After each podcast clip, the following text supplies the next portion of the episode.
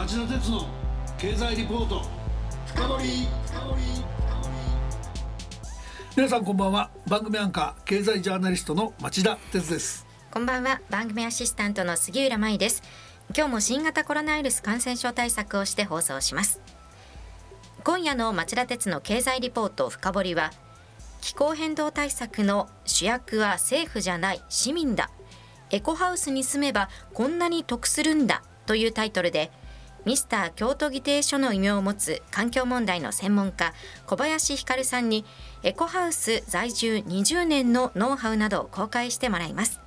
小林さんこんばんは。あこんばんは。小林さん怒らないでくださいね。ちょっとだけ僕が知ってる秘密を暴露しちゃうと小林さんのうちはお仲間内では通称花毛ハウスと呼ばれていてすっごいエコハウスなんだって評判なんですよで借家住まいの僕なんか一度でいいからそんなすごい家に住みたいなって羨ましく思ってました。で今夜はその花木ハウスがいかにお得でかつ環境保護に役立っているのか僕らにもできることはないのかそんな秘密を探っていきたいと思ってます。ということで小林さん今夜もよろしくお願いします。こちらこそよろしくお願いします。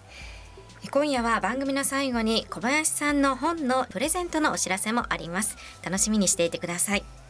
それでは CM の後町田さんにじっくりインタビューしてもらいましょう。この番組はエネルギーを新しい時代へジェラがお送りします。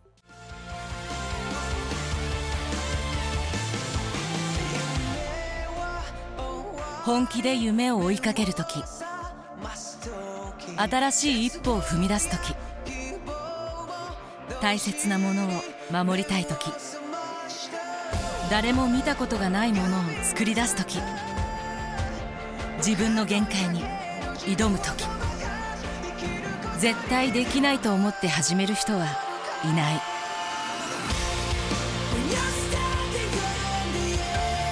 絶対なんて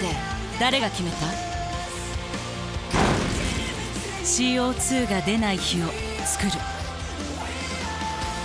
ジェラはゼロエミッション火力と再生可能エネルギーで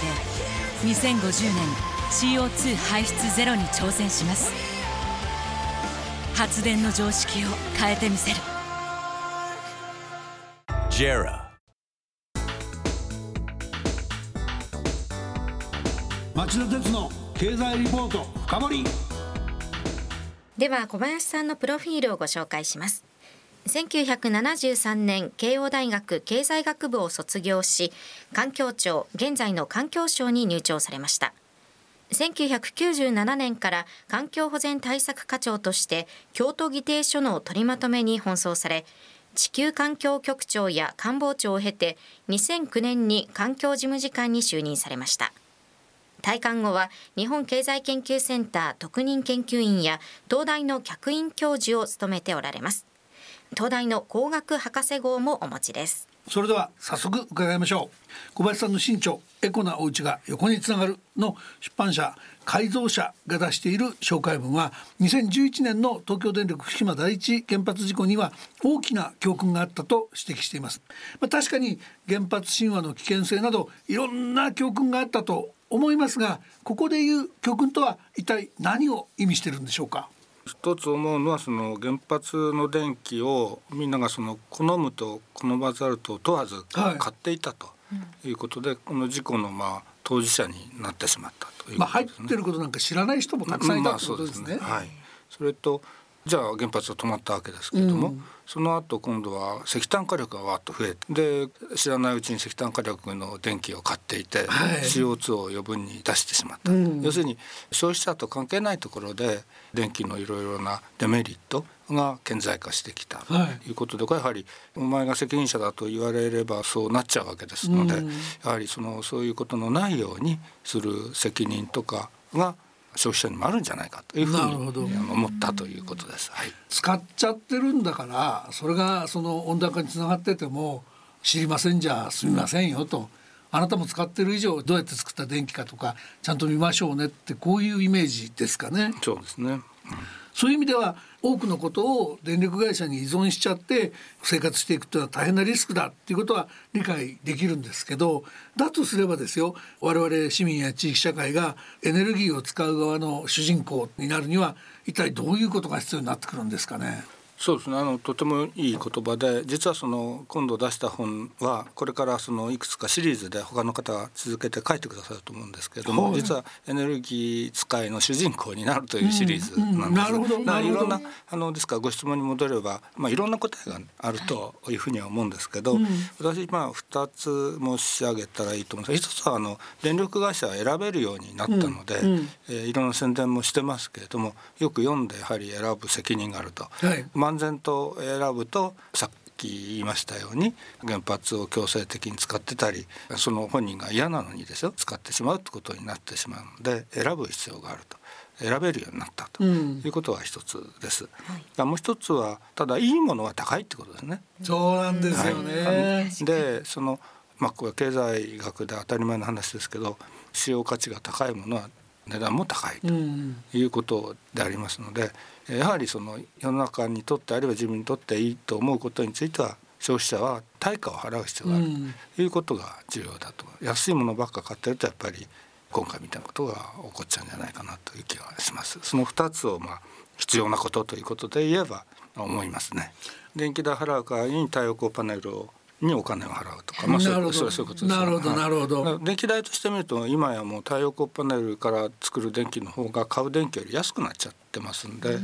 まあそういう意味ででも初期投資ってほら辛いじゃないですか。辛い。分割払いの方が気が楽なんで、うん、だけどその初期投資をあえてするというようなことも大事かなと思いますけど。その辺が専門家の立場から見たエコの重要性っていうお話になっていくんですかね。そうですね。まああのですから再生可能エネルギーもすごく大事ですけども、はい、その量が限りがありますので、うん、あのいっぺんには増えないと思います。ですのでまずはやっぱり省エネですよね、うん、省エネすることであのいろんな選択肢が増えていきます、うん、でその残った使わなきゃいけないエネルギーに再生可能エネルギーを当てるということですが、とっても面白いことなんですけど使ったエネルギー量とそのエネルギーに含まれる炭素の量の掛け算で実は CO2 が出るので、掛け算で減るんですね。例えば省エネ半分して再生可能エネルギーをまあ倍入れる、だから要するにエネルギーの炭素密度を半分にするとそれだけで75%カット。なんです。なるほどなるほど、はい、ということで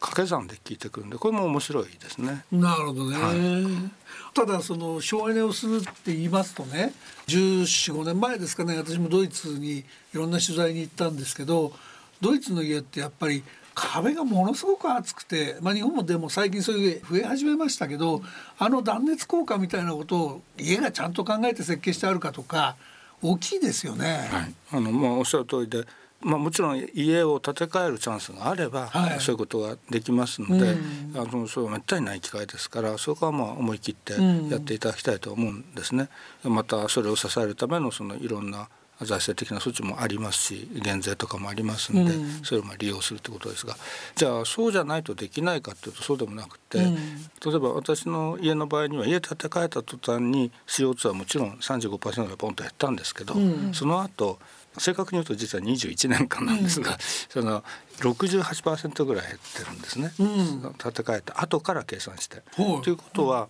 建て替えなくてもその6割7割減るってことですね。でそれはどういうことかというと例えば家電を買い替えるなんか結構効くんですね。どんな家電ですか？やっぱりね冷蔵庫がまず一番たくさん電気使うんですがこの進歩はすごいですね。僕なんか一番安い冷蔵庫選んじゃうからあれダメなんですかね？あのその結局さっきの話ですけど、うん、あの安い冷蔵庫で初期投資をあの回避すると、うん、あの後で電気代でお払いするということになりますんで、うん、まあ、できたら初期投資で。であの冷蔵庫の場合に本当高い冷蔵庫でも絶対元取れるように値段がついてますんで、うん、あの安心していいのを買っていただければと思います。それからあとは窓枠ですよね。窓ガラス、はい、はい、まあ、短パンガラスっていうんです1枚のガラスだけだったら、うん、壁に穴が開いてるのと同じなんですよね正直。だからやっぱり複層ガラスにするとか。2枚3枚重ねてそうですね、あ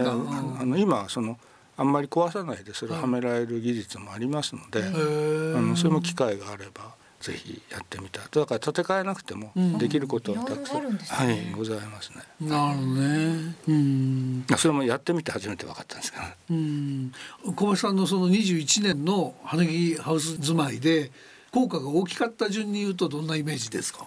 建て替えの時に効果があったっていうのはやっぱり太陽熱利用太陽熱床暖房とかそれぞれです、あるいは太陽熱給湯とか、うん、それからまあ太陽光発電とかいうのはですが、うん、その建て替え後で聞いてるのはやっぱり家電の買い替えですね。大きかった順に言うと何ですか？そうですね。一つはさっき申し上げました冷蔵庫。それからエアコンですね。エアコンね、はい、はい、それからまあちょっと小さくはなりますけど持ってらっしゃる方は割と電気食ってると思うのがあの食洗機ですね。最近のあの節水をすることによって、はい、お湯を作るエネルギーも減らしてるわけですね。おじゃあ水も電気も節約 そういうことです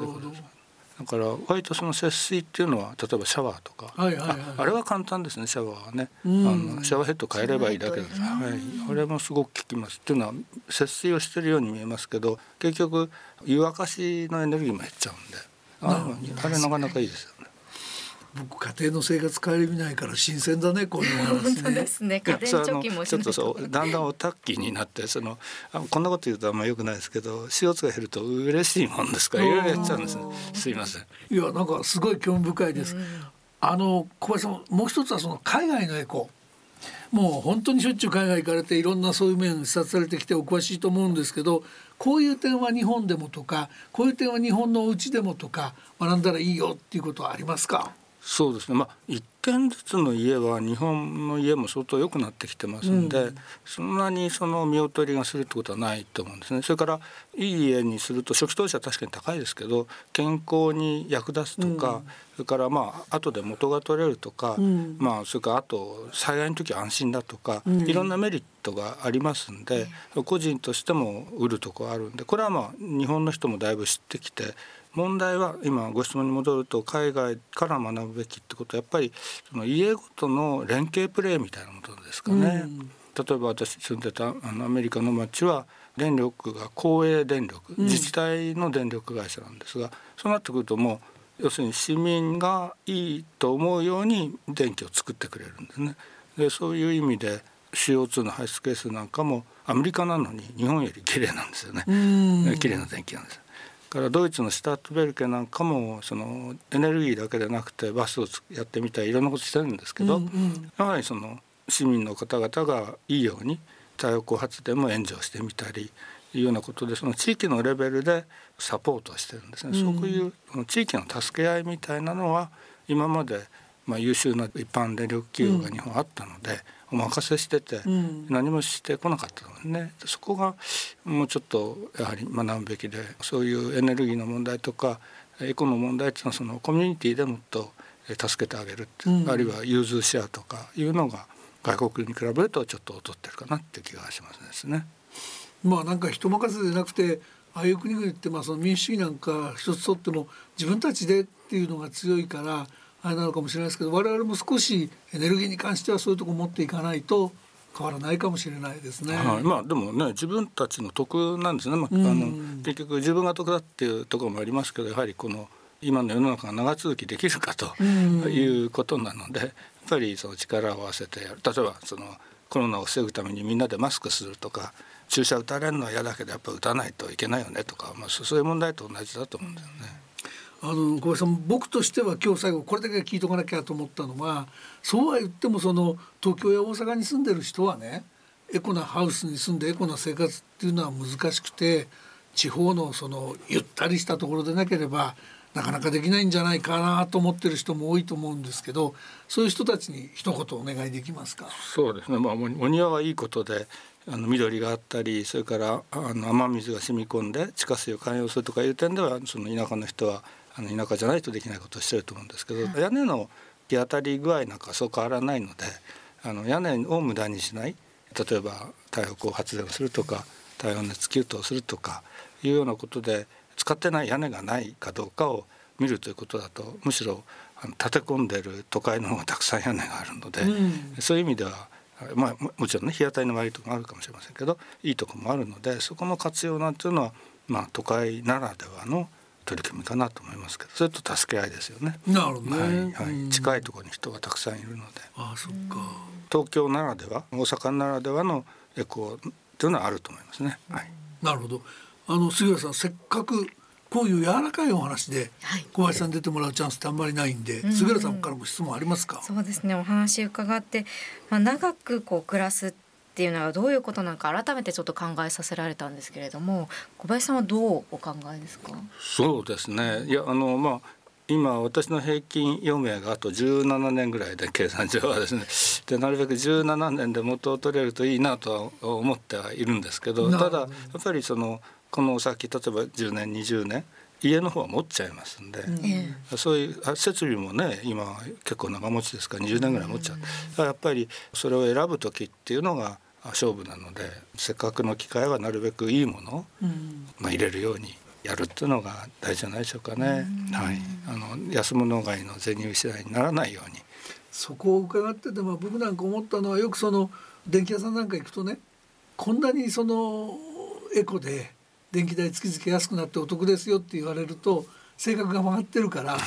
いやだって最初高いんだったら全然回収できちゃうんじゃないっていうふうにすぐ反論したくなっちゃってそっちに頭いっちゃうタイプなんですけどそれじゃエコはできないと。エコには多少はあるいはトータルは高くなってもしょうがないとただ月々は結構節約できたり楽しめるよっていうことであってトータルはいいものが高いに決まってんだと。先生のおっしゃってたそこを心に刻まないと変えられないかもしれないですね。だから環境やりたくない人の、まあ、一番ポピュラーな言い訳は、うん、その例えば太陽光発電した電気が石炭火力の電気と同じ値段になったら使ってやるよとかね、うん、いうわけですなるほど。それはだから太陽光発電の価値を認めてなくて環境的な価値ってゼロだと。俺はそれに金払わないと言ってるわけですから、それじゃ世の中良くならないんですよね。なるほどなでも僕はその先生みたいに言われるとそうだよなと思うんですよね。その逆にその月々お得ですよとかって言われると騙すんじゃないって思っちゃうんで そこの心持ちですよね。気をつけます。まあ、いやそのまあはい小林さん今日も本当に大変興味深いお話ありがとうございました。あとですねその環境問題っていうと温暖化対策ばっかりが注目されるんですけど実際にはその廃プラスチックの問題とか水素線の問題とかものすごく幅広いんだと思うんですね。で一方でその COP26 へ向けた温暖化対策これからさらにそのどういう駆け引きしていくかとかいろんなことあると思うんでまたぜひ近いうちにですねこの番組に出ていただいてお話を聞かせていただきたいと思ってます。よろしくお願いいたします、はい。ネスチャンスがいっぱいあると思いますんで。ありがとうございます。楽しみにしてます。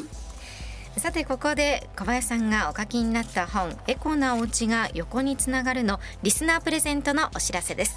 3名の方にプレゼントしますのでご希望の方は番組ホームページからお申し込みください。メールアドレスのほかお名前性別年齢住所に加えて番組への質問感想などもお書き添えいただくと嬉しいです発表は発送をもって返させていただきます。たくさんのご応募お待ちしています。本当にたくさんご応募ください。来週は新型コロナ対策や格差是正で大盤振る舞いを打ち出したアメリカのバイデン大統領の財政政策の資金繰りは大丈夫なのか。おなじみ日本経済研究センターの猿山澄夫主席研究員に検証してもらいます。ご期待ください。来週も金曜夕方4時からの町田鉄の経済ニュースカウントダウンからスタートする3つの番組でお耳にかかりましょうそれでは皆さんまた来週この番組はエネルギーを新しい時代へジェラがお送りしました。